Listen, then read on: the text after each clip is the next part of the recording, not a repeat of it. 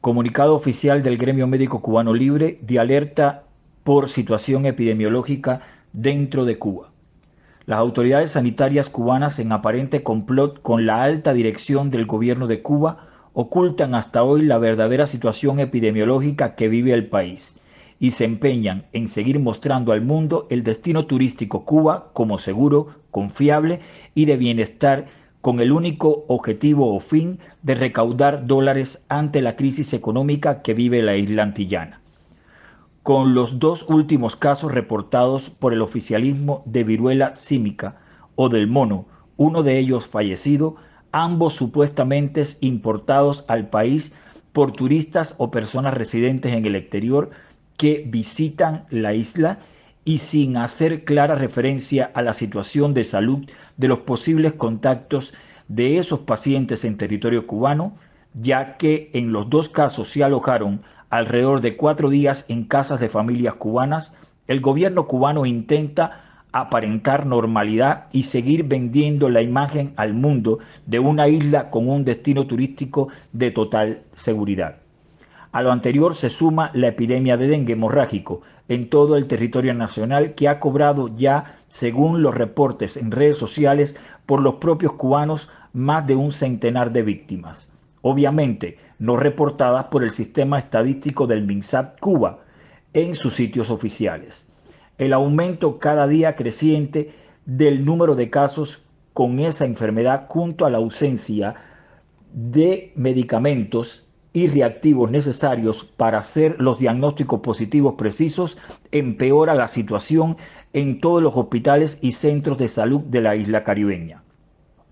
En el país se han confirmado, según el oficialismo, más de 9.036 casos de dengue con circulación de los serotipos 1, 2 y 3 del virus. Serotipos que, insistimos, provocan dengue o formas graves de la enfermedad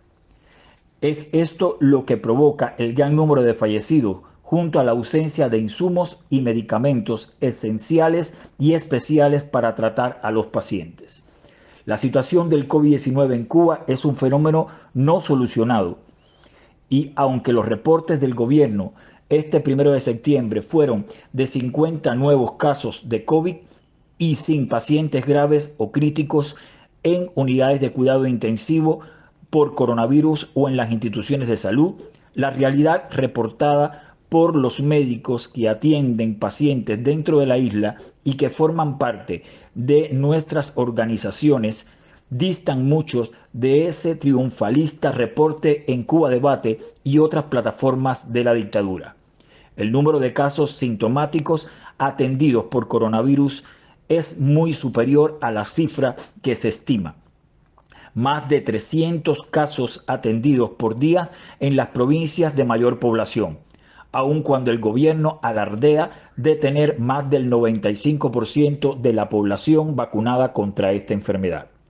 Llama la atención además el alza en las enfermedades de transmisión sexual en más de un 150% según las enfermeras encuestadoras y los departamentos de ETS en los policlínicos a lo largo de todo el país